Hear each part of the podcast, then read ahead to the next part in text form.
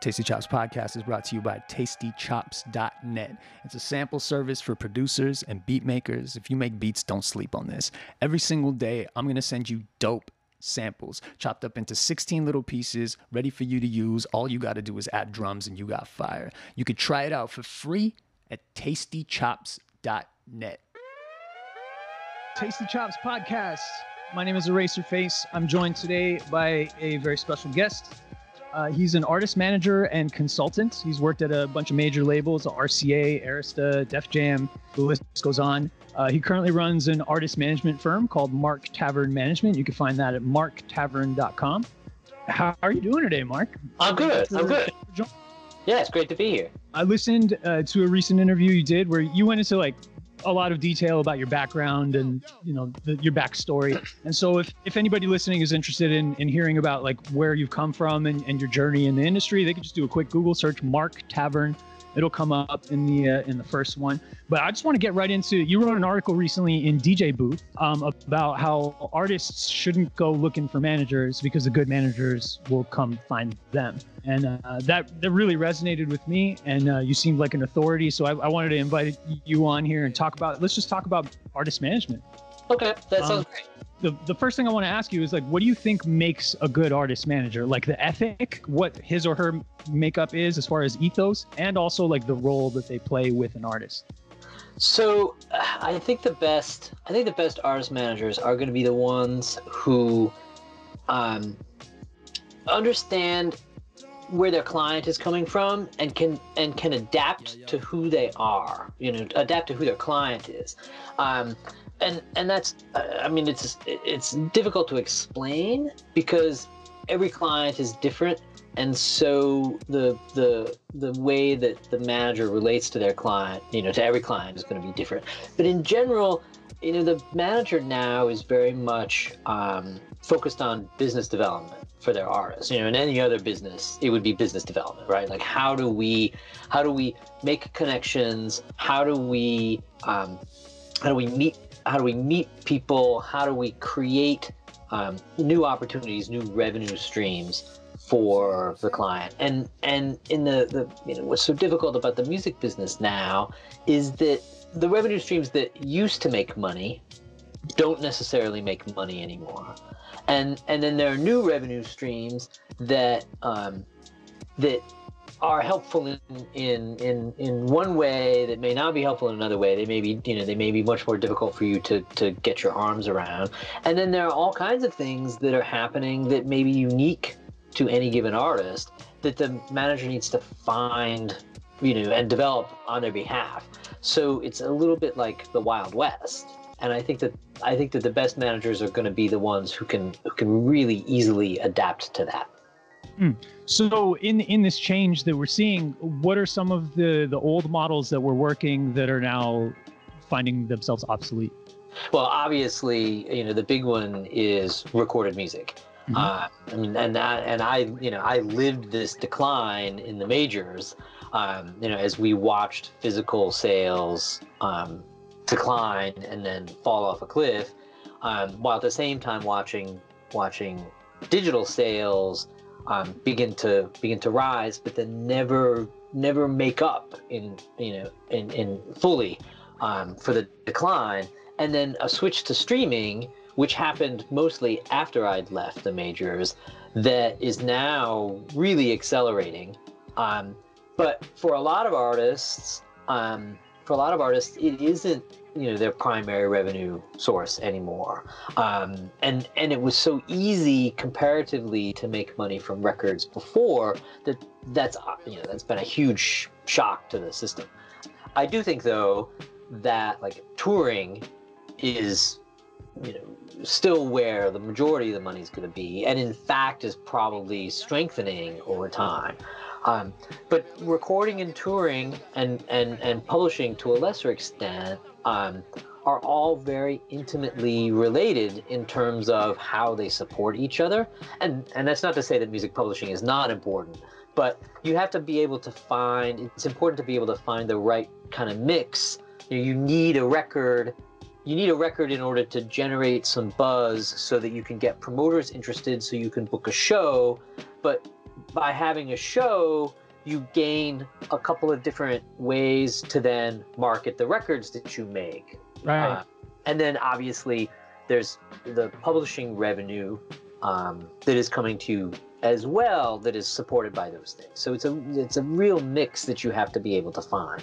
Um, I also think that there are a lot more opportunities um, for artists in terms of branding and endorsement kinds of deals that were not so readily available previously. And I think that artists, in many ways, when I first got into the business, artists wouldn't have done that.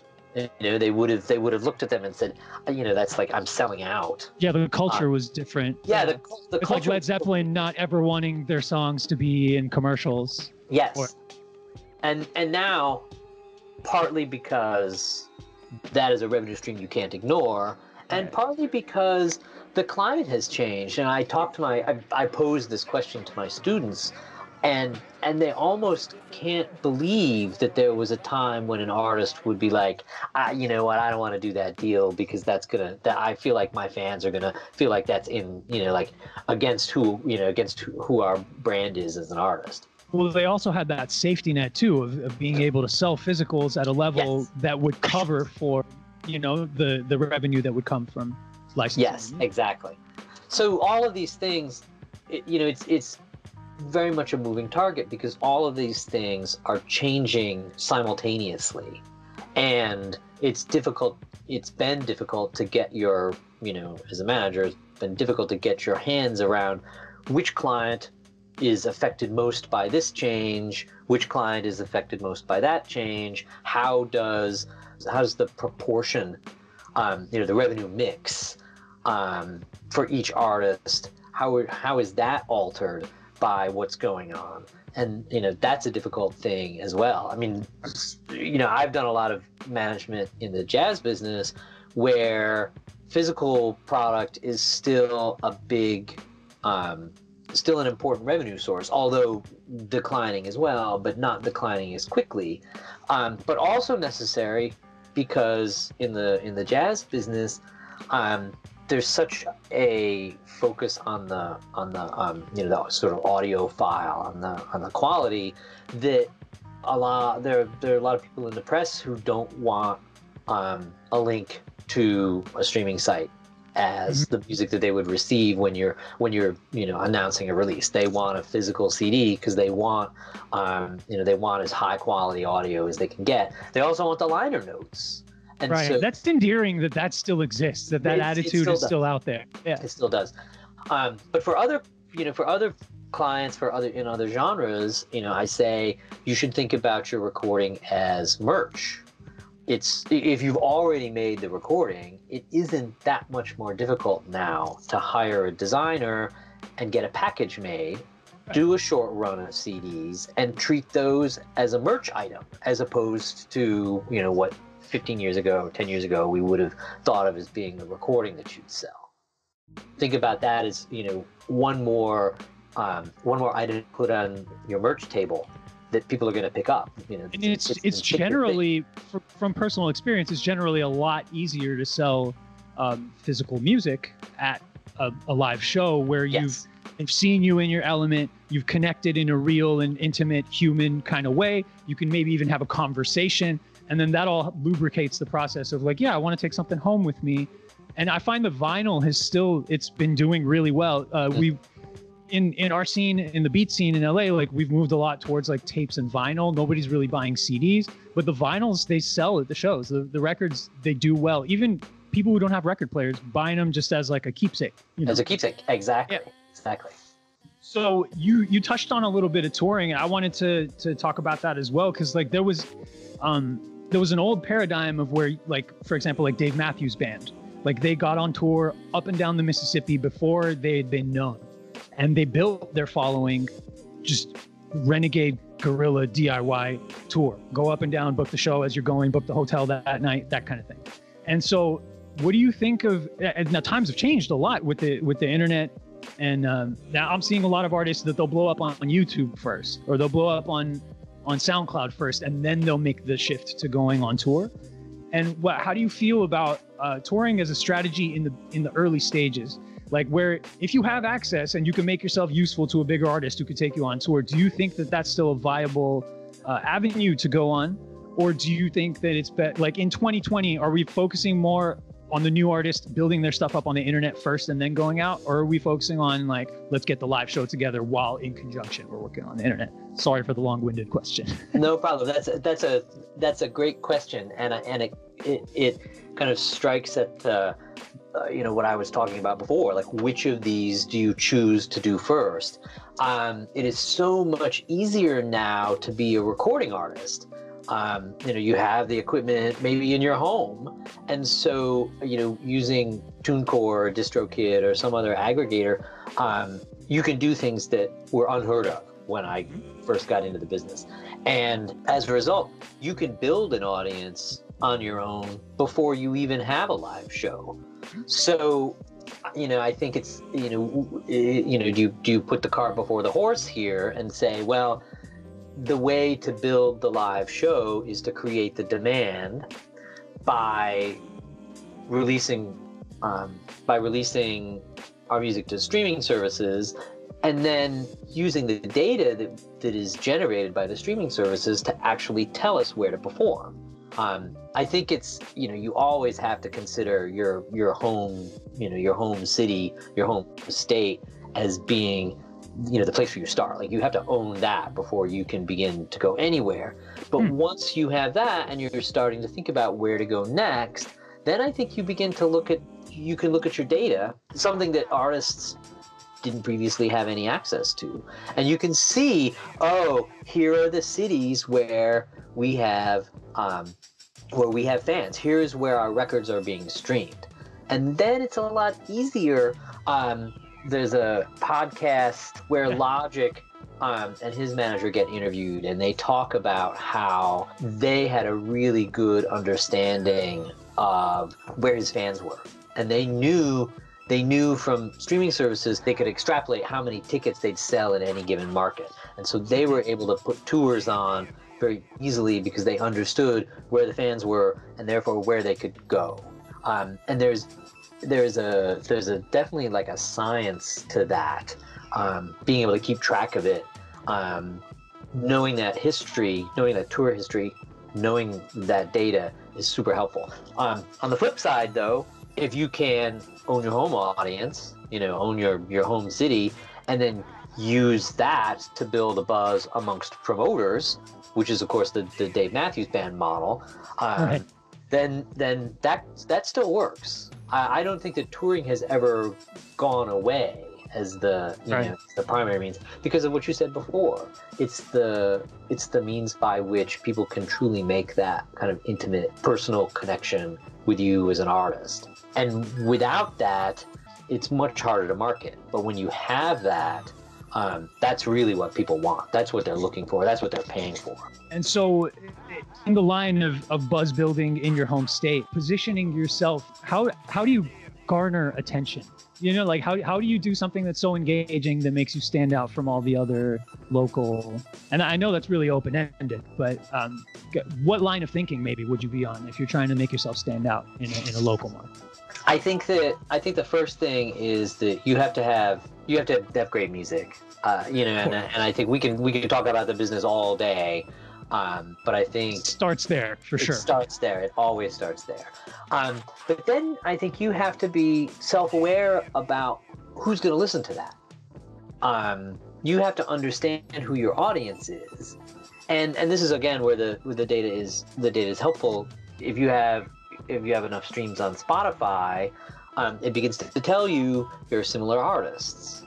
And so what's helpful there is you can kind of go and see what they're doing and either choose to, you know, cop that and and you know, if you see something that's interesting, do what they're doing or sort of stay away from it, you know, so that you don't make yourself um, appear to be derivative. Um, I think that that is I think that that is obviously the the baseline. Um, but then I think in terms of standing out, uh, you have to you have to create.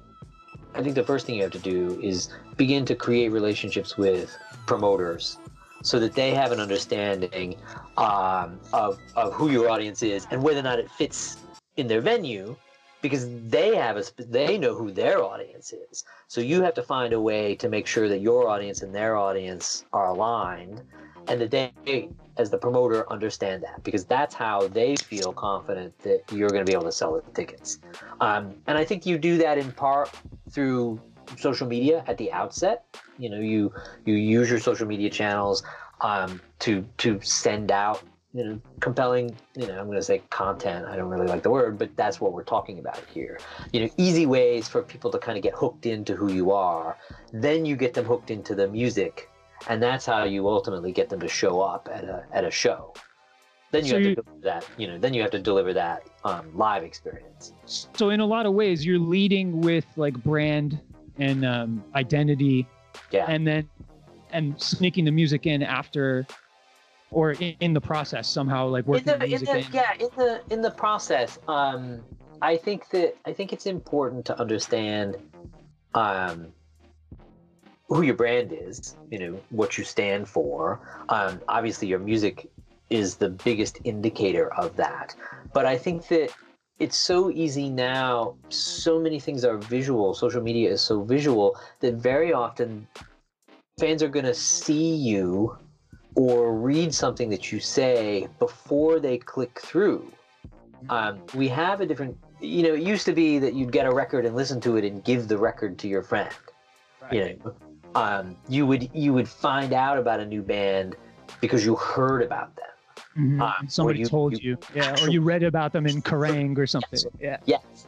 And now now you're you're kind of fighting for attention by trying to catch everyone's eye. And to draw them, you know, draw in their ears. Um, and so I think that you kind of have to find a way to do those things simultaneously. And I think that, you know, that's a big reason why, you know, Instagram has been making, you know, video much more easily available. Um, you know, it used to be no video, then it was, you know, what, 15 seconds or 30 seconds. And now, you know, uh, when you reach a certain follower threshold, um, you get access to, you know, IGTV. Um, and then you can post, you know, what amounts to, you know, virtually unlimited video. Um, that's what people, the the combination of the visual and the and the audio is truly what people are connecting with. So, oh, so openness, approachableness, um, leading with your personality, branding, telling the story, all of these things have become a lot more accessible. And so, like, that we're leveraging that then going forward. In 2020, we're Yeah. it's storytelling. All right. Um, Mhm. good stuff. Okay, so now let's say you're you're on the path and you you said don't look for a manager. The good ones will approach you. Let's say one has approached you. Now what kind of questions from an artist perspective is a is an artist asking a potential management candidate to determine if they're a fit? That's a that's a great question because it's that fit it's that fit that is really the most important consideration because you're going to you're going to end up in some way I always say you you're marrying your manager. Um, the relationship that you're going to have hopefully with your manager is is a long-term one that is going to be um, it's going to have to be very close. You're going to be discussing all kinds of intimate details of your financial life, of your social life, of your career, your musical life. All of those things um, are affecting each other, and so it really, it really makes sense for you to have a manager who you you know you can spend a lot of time with. You're going to have to work really hard with them, um, and so the questions that you should start to ask, you know, are: Do they get your music? Do they get you? and what vision do they have for you and how does that fit with the vision that you have for yourself and the vision that um, you have working together because you don't want to be in a situation in which you you hire a manager and they have a completely different understanding of who you are and a completely different vision as to where you're supposed to go. Um, and this is where you know the, the partnership between an artist and a manager really comes out because they have to be partners they have to understand each other or they're gonna they're gonna fight. Um, you know there'll be there'll be you know tension in, that relationship and that's going to make it much harder to get anything done. Um, you need to get everybody going in the same direction and and and so you need to figure out if you're going in the same direction right at the outset. I think the other thing that's important is you need to have a sense of do they understand the business? And do they understand how to learn about being a manager if they're not a manager? And the reason why i say that is because very often the the the role of trust here is so important, um, and that's why very often, and uh, a developing artist or a new artist is managed by a close friend who's never been a manager, or managed by um, a family member because of the, the trust. trust is super important. Yeah. Yes, because of the trust. So you know, my long-winded answer to your to your question is you have at the outset you have to be asking questions that kind of get to the heart of can you work with this person for a long time basis? And do they share your values? And do they share your vision for how to how to move forward in the business? So I'm getting this theme of like uh, self-awareness is really important to the process in general of, of getting yourself to where you want to get as an artist. And um, let's talk about like how, because a lot of people suffer from a lack of self-awareness, uh, and a lot of times like we, as artists, like we we kind of avoid self-analysis. A lot of our uh, what we're doing is is intuition and, and lack of planning and just sort of like letting things fall into place. And so like this, let's let's work on building our self-awareness. How are some ways that you can become more aware of yourself? Uh, maybe this is of twos, but uh, um, wondering it. like because that seems like such an important quality to like everything that you're saying. At the center of it is you have to be self-aware to know how to answer these questions, how to ask these questions. You got to know about yourself to know if the the guy gets you. You got to get yourself. So right uh, yeah, how how can we be more self-aware? That's a that's such a great question. Um, I think that you have to you have to approach when, when you approach your music. You know, you play things back, and you you you know you listen with a critical ear. And so I think you have to work to apply that kind of sort of self feedback, you know, that kind of constructive criticism to your business as well as you would your music. You you know, very often you know say like you need to walk away for a moment, you know, and then come back to those mixes with fresh ears. It's kind of yeah. you know, kind of the same way. I think the same thing you know can be applied here in terms of business. You need to sort of think about like, well, is that really what I want to do? And then maybe step away from it for a moment, and then go back to it. I also think it's important to be able to put yourself in a place where you can you can make good decisions. And that means stopping for a moment and saying like is this is this thing really the right way forward? It doesn't mean that you should hem and haw um, and never make a decision because you're trying to get it perfect. You know, that's a real danger. That Yes. the perfect being the enemy of pretty good is a real Yes. that's a real problem. Yes. So you have to you have to kind of have to find that balance and say to yourself, okay, here's a plan. Here's you know here's where I want to be in six months, and then break that down. But the goal, the six month goal, has to be realistic, um, and that's where that self awareness is going to be super helpful. And and I think some of that you know can come from looking outside, you know, yourself to other people um, not necessarily as a way to compare because then then you get into the arms race of you know, am i better than they are but Right. kind of looking at like what were they able to accomplish and is that something that would make sense for my business and can i make that how do i make that work Beyond something. that, about feedback from uh, how do you feel about like feedback from people close to you and like building a community, like and insulating yourself with a team of people who are going to be real with you and tell you, yo, this ain't it, or like that's the move. You know. that is a super important part of figuring out who your manager is going to be because you don't want to be surrounded by um, a bunch of you know people who are just going to tell you yes um, Yeah. and that you know there's this cult of personality that can form around an artist um, that i think is super dangerous for everyone involved because the artist then isn't allowed to be self-aware they're only being told um, that whatever their idea is great. And then everyone is chasing around behind them trying to execute this thing that maybe if they'd taken a little more time, if they were able to be more self aware about, if someone had said, someone on their team had said, maybe we should consider whether or not this is a good idea, um, it would have it would have slowed things down and gotten them to think about what you know whatever that question is in a in a deeper way, and that would have prevented some other thing from happening you know down the road. So it's I a touch balance to, too. Uh, I'm sorry. Once you hit a certain level of success, the people around you they depend on you so much, and then it, it that starts to skew the interactions that you have with people. And so, like, I, I'm, I'm what I'm hearing and what you're saying is that it's super important to have like honest people that you knew before you made it that are that are in your yeah. circle that'll that'll look you in the eye and tell you that you're wrong and not be scared that you're going to cut them out of your circle for it. Yeah, yeah, that is true. At what point should an artist even start to think about management? That's that's another great question. Um, I think so. I wrote that piece because, and every manager faces this. You're always getting questions from people. You know, will you manage me?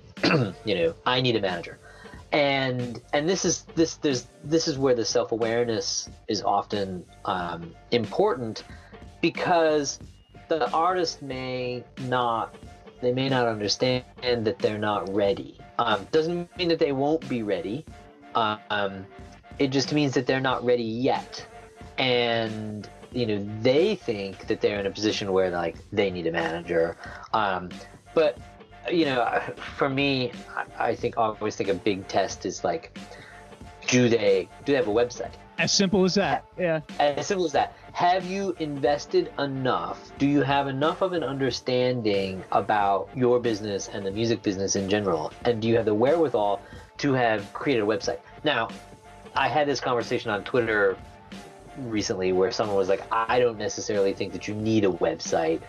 You can you know you can do what you need to do on social um, i suppose and this is what's so difficult about the music business now. For some artists you can probably make that case.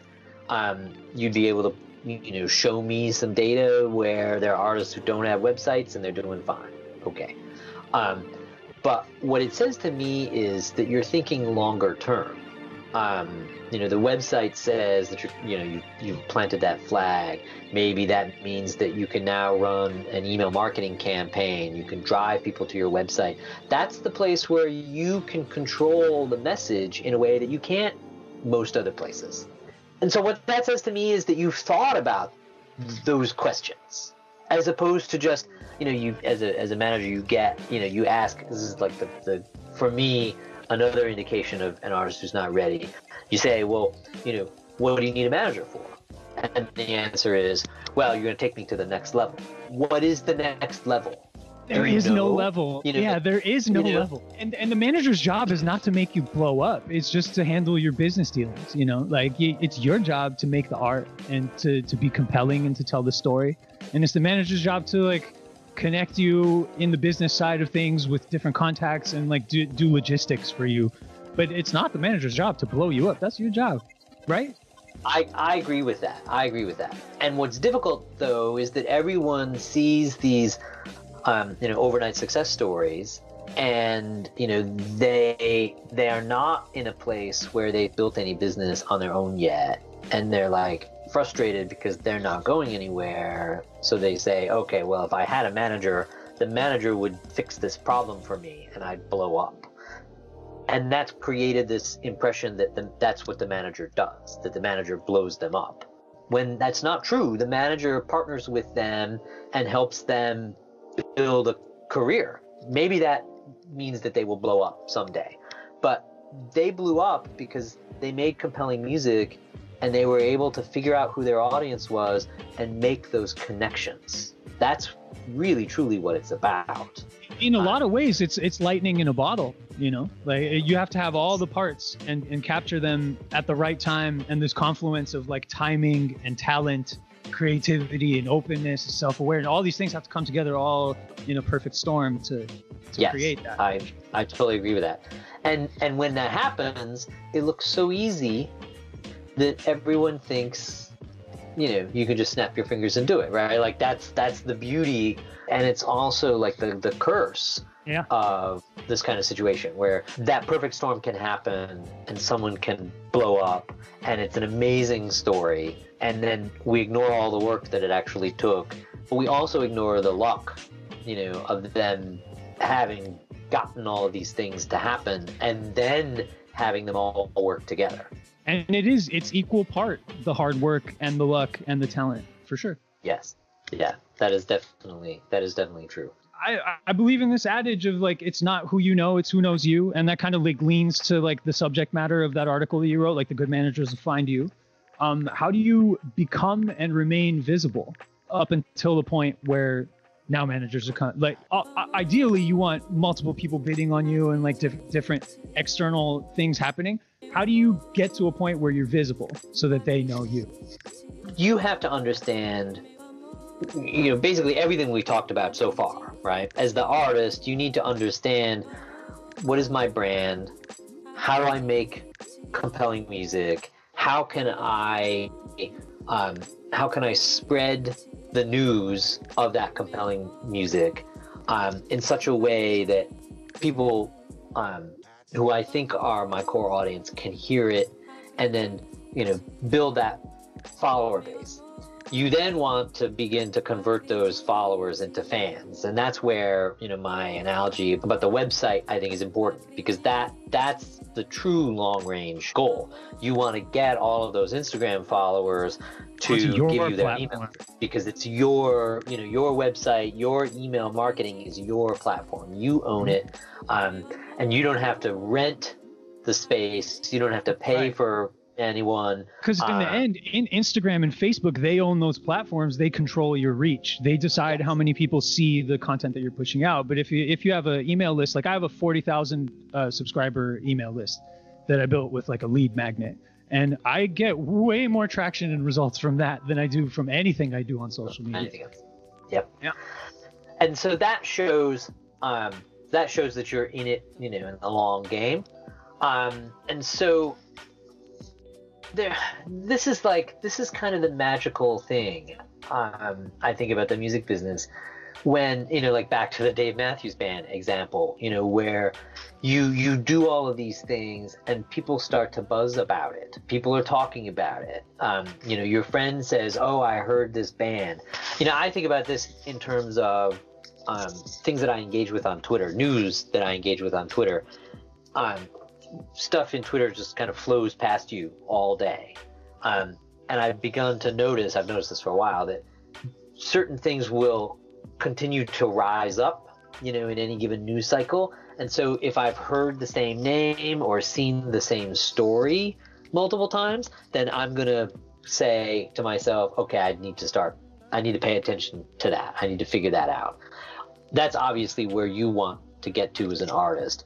There is a whole machine of A&Rs, you know, both on the recording side and on the publishing side, of managers who are all plugged in, who are all chattering with each other about who's um, hearing those things.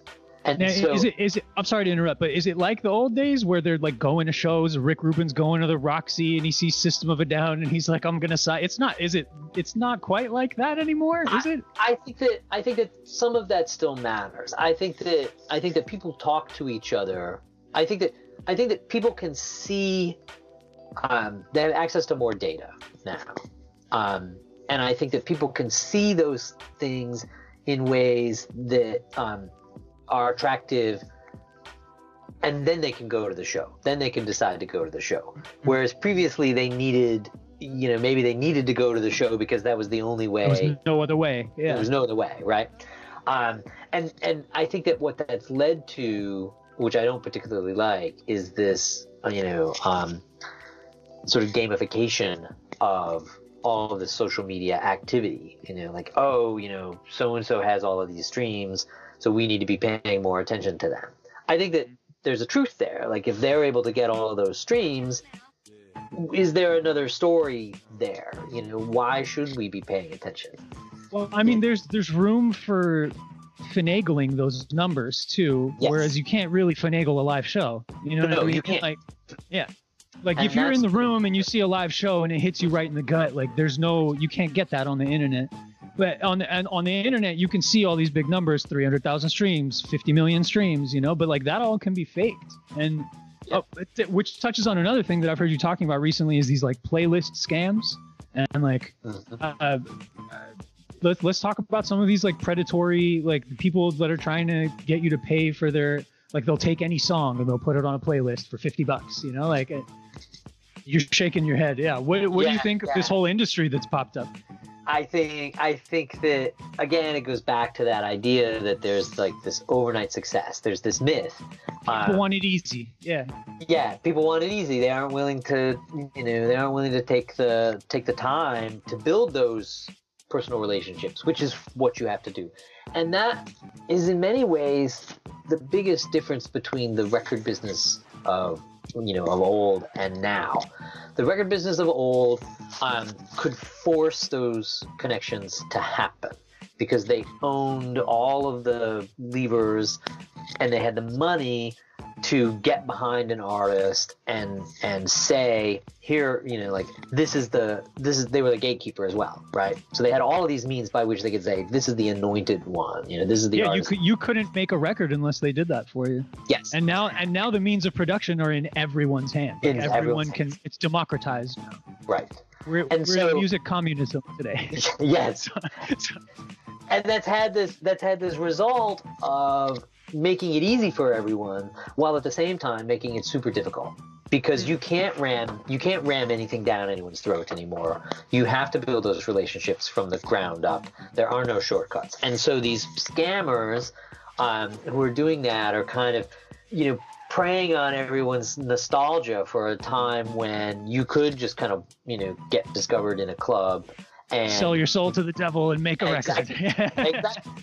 Um, and and it, it's that double-edged sword of the data now, where you can say, well, now there's all this data that will tell us, um, but at the same time, you know, that data, you know, if you look at that, you know, I've, I've said before, data has an opinion, um, and it, and so you know, it can it can be made to look one way, it can be made to look another way, um, and so it's you know, in in the hands of the scammer, they can say they can kind of cherry pick and say, look at what we did with this artist or look at what we did with that artist, but there's no guarantee that that's what's going to happen with with you. Um, and if you pay them up front, what incentive do they have to actually make it happen? And if it's based on some kind of magical thing in the first place, then you're, you're betting. You know, you're rolling dice.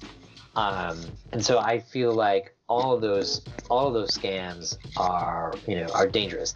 That doesn't mean that you know playlisting strategy shouldn't be part of um, of your you know of your marketing campaign, and that there aren't reputable companies out there who can make um, who can make make that part of your overall plan. But you can't you know you can't expect that you're just gonna you know put some money up front, pay some money up front, and and get on one of these playlists and have that be a huge um, you know have that be the, you know the way of your success. and then how do you how would you go about like vetting um if you're trying to figure out whether this is a reputable uh, company that can get me in contact with playlists or if this is this is actually just a scam that's trying to take my money Um, you you look at their website. right Um, you have to do the research, right? You look Yeah. at their website and you see who they've worked with, um, and then you use your connections to to talk to those people. Um, you know, if they are good, you can say to them, "Can I talk to these people?" And they will, you know, they will, you know, they will have, you know, referrals that they're happy to make. Um, if they get cagey about that, that's, you know, that's going to be a problem. That's a potent, you know, that that should be a big, um, that should be a big red flag. Much in the same way, you know, if someone is putting a contract in front of you and saying, you know, you need to sign this right away. Right, um, under duress yeah you know that that that should be a red flag for you as well Um, because that contract is written from their perspective not yours. Mm-hmm. And so you need you need to be wary of that. You need to do your own due diligence. Is there are there any like telltale red flags that would that would imme- like other than um, asking them other than what we just mentioned like asking them to speak to their other clients and like let's say they have a mm-hmm. website it looks reputable. You know like it, would a would a company that takes any song be one that that it, that's that seems like a red flag, right? Like that they wouldn't. Yeah, and and I think that a company that that only only does you know the the you know playlist placement, mm-hmm. um, because then they aren't they aren't trying to make it part of an overall marketing strategy. Um, you know that should involve other you know that should involve other elements. You know, are they are they reaching out to blogs? What is the situation like with publicity? Um, what other you know digital marketing channels are they trying to push you in? If if you get it as part of a package, then I think it's much you know it's much safer. Um, I think it's super easy to just take someone's money and you know put it on a playlist. Um, and you know from their perspective, there's they see that as super easy. Um, so I think that I think that that's a you know I think that that's a potential red flag. Um, I think that if, you know we're lucky to have Google. You know, you can just Google their name, and you know, you, if if they're if they're a scammer, you're gonna find people complaining about them. Right, and uh, it sounds like in the in the early onset stages, you're gonna want to take on as many of those roles for promotion and management and uh, you know the things that an agent and a manager would do uh, yourself. And so, do you have any parting thoughts on that? Artists now have access to all these tools that they didn't have access to before, and um, by not having a manager at the outset gives them the opportunity to learn about the business, to use those tools to develop their own fan base on their own terms. And what that does is it means that if they can if they can show that they've built that business, people are going to be attracted to it. As I you know as I said, the um, the A&Rs, the publishing reps, the managers, they're all working, you know, to try and find the next artist, right? So if you can do that and build that little bit of buzz, people are going to find you. But what happens now, because you built that buzz, is you have some leverage. Because you have an audience. You, you show them that you know how to build that audience yourself. And so they can't come in and tell you to change what you've been and doing they, that's already been working because if it ain't broke, don't fix it. Right. So you now you have a choice. They come to you and they say, "We want to do this. Here's a deal," and you have some leverage to to get a better deal you have some knowledge to know whether or not that's a better deal, and you have the ability, having done it yourself, maybe to decide that you don't want to take the deal. And, and, and there's that, a lot of that, power in saying no. There yeah. really is a lot of power in it. Yes. I want to find out about just you know your your model. It's it's a little bit easier in terms of um, you can you know provide content on a much more regular basis you know like i had like the album versus the track model right where like an ebook is like it's difficult to crank that out you know so i can't do that like every day so like your idea of like being able to put out a sample pack as often as you do is such a great incentive to draw people in so i'm yeah, trying to figure it, out is there I, a, you know is i really dumb you know? dumb lucked my way into the situation that i'm in right now um, in 2016 I was on tour and I think I was in like Wichita, Kansas. And um, I saw an ad on Facebook that was like, Are you upset with your engagement on Facebook? Do you want to know how to game the algorithm to get more engagement on Facebook? I was like, That speaks right to, yeah, Facebook sucks with the engagement. Yes, I want, I'm going to take this webinar. And I watched this lady's webinar and she, it's a completely unrelated subject, but in the process of her giving her webinar, she dropped a few little nuggets that got my mind thinking. And I was like, look, I've been selling samples, but what, but I've not been putting my artist name on it. What if I combine my sample business and the credibility that I've built with my artist name?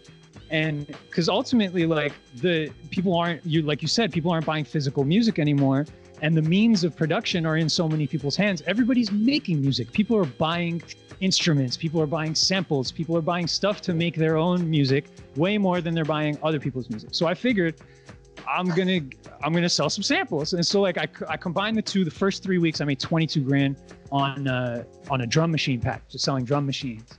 And um, not too far into it, I caught a cease and desist from Roland, and they were like, "You got to stop selling that." And I was like, "Okay, well, you're my favorite company in the industry. You have my full cooperation. You know, whatever you want." And they're like, "Stop selling it." I'm like, "All right, bet, stop selling it." Two weeks later, I put it back up for free in exchange for email addresses. I got 40,000 email addresses off that drum pad. And since then, I've been just like, I'll, I'll, run ads for maybe like 10, 12 bucks a day. I'll get 100 email addresses signed to it because the, the lead magnet itself is so goddamn irresistible and it qualifies the people because like everybody that wants a drum machine pack of 68 different drum machine sounds, that's a music producer that wants that. That's not a DJ. That's not a listener. That's mm-hmm. specifically exactly who I want. Right. And yeah. So, super so targeted. Yeah. So that list has been able to balloon uh, in a really short period of time, and like that's that's what's been carrying this whole thing um, since then. And I figure That's like awesome. it's also so a way that I could promote my actual music too. Huh? Right. Oh yeah. yeah. Well, the the secret to the ads is the list. The list makes the audience for the ads. So you tell you give Facebook those email addresses, it matches it up with Facebook accounts. Then you tell it to look for people that look like those accounts and and with the technology of the pixel yo if you need help doing this stuff man like i'm totally down to sit down on yeah, skype we just like totally bless you up with as much knowledge as i have because like i'm i'm very happy to like but there is no scarcity. I've talked about this on the podcast a bunch of times and like all, all the artists that i resonate with and that we all like talk to we all feel the same way. There's enough food at the table for everybody to eat. If i got something in my mind that will help you crack and do do well with what you're doing i'm more than happy to like free offer you the information so that like we can all eat, bro. Like that's what that's what it's all about. Community. I just see, yeah, that's great. I see, you know, in my students, I see everyone is like, how do I do this? How do I do this? You know, like you look into YouTube videos, like everyone is like searching for knowledge because, as you said, everyone is out there trying to make music. It's funny what you said and sad at the same time. Like people are, people, everyone's making music and no one's like purchasing anybody else's music, right? Right. Um, and so, you know, I'm like, I built all this content because I had this class. So how do I begin, you know, how do I begin to monetize that content?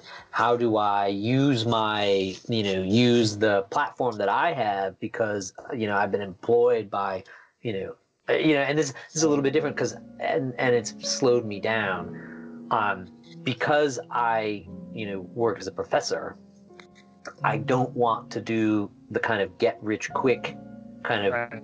thing that you see that you know there's some some managers out there are doing. It's a cynical um, approach, yeah. Because because it is, yeah. It's it's definitely like a cynical approach.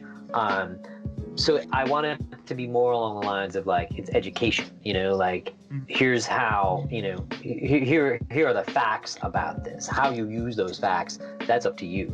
Um, but there's, there's no promise of like I'm gonna make you, you know, I'm not, I'm not gonna blow you up, right? You're gonna blow up because you, you know because we're because doing hard work together. Yeah, yeah, it's a partnership too. Like we're working together to, but it's it's not like a I'm gonna blow you up or you're gonna blow yourself. It's like we're all, it's a team, you know, like we're all we're all pulling yeah. each other up. Um, well, I, I think what you're doing right now with the the lead magnet with um, you know the guide to learn how to book more shows and and all that stuff is it's that's the right direction. It's, it's right a similar path. direction. Yeah. Um, the the if the unsolicited advice that I would give is to just make that lead magnet as irresistible and valuable as possible to where like if if you're figure out who your exact customer is, which you probably already have, and then once you figure out what that person wants, make the lead magnet so irresistible that they like will feel stupid if they don't click it and take it and give you their email address. All I have to do is give you an email address and I get a gigabyte of drum machine sounds every drum machine. Great. I'll get, you know what I mean? Like that right. irresistibility is what's gonna because people people are hesitant to give away email addresses. There's a lot of lead magnets on the internet and a lot of them are like not really that valuable and at the end they're trying to sell you something so like if it's the give give give give give give give ask kind of thing like that gary right. vee talks about give give give ask like I'm I'm all about like give so much more, and then finally finally at the end then you then you ask. By then you've earned their. It's like that law of reciprocity. Like they feel like they have to. They owe you almost in a sense. Right. This yeah. guy gave me so much knowledge, so much valuable stuff. I have to do something, and so that that's. But as far as like like the way you have it all set up and like the like you have it, it, looks like this will convert really well. You know, like I, am not without asking you too much specifics about like how much you're spending per conversion or whatever, or if you're running paid ads at all. Um, this is a website that I would click on and I'd be like, yeah, I want to learn how to book more shows. Especially if I if I had like when I was back at the point where I needed to learn how to book more shows, that would that it's a really Right. uh, Yeah, it's a Yeah, it's a useful tool. vital thing. Yeah, useful tool. Yeah. uh, and- Cool. but it's not necessarily about like putting out a bunch of different lead magnets. It's it would be just about like figuring one out that does really well, that's like really irresistible, and then running as much paid traffic to that as you can. You know. Right. Yeah, and that that's that's the piece that's missing at the moment. You know, I just I'm not and and you know I've with since I have published this newest one, which I'm selling. You know, I was like, I want to see like what's what is you know. Uh, I got some, you know, I got email addresses using the the free one, and I was like, I'm gonna do a new one and sell it and see how that changes things. And you know, what I've decided in the past week is like, okay, you know, I'm not really doing any paid you know advertising so i need to switch entirely over into that model um, and and then see what happens with the traffic You know, Um, I've seen I've seen some success with um, direct to sale paid advertisements. So like I'm selling something at the end of the link, and they, it just guides them right through to buying it. But I've also it's surprising, but I've also seen a lot of success in direct to free stuff and give me your email address advertising. Because like those Right. email addresses later they'll trickle into they'll trickle into sales as long as you're keeping them engaged and you're giving them Right.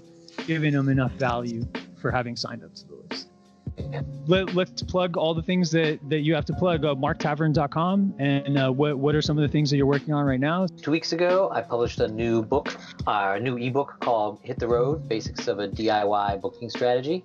Um, i get that question all the time you know how do i how do i get more gigs?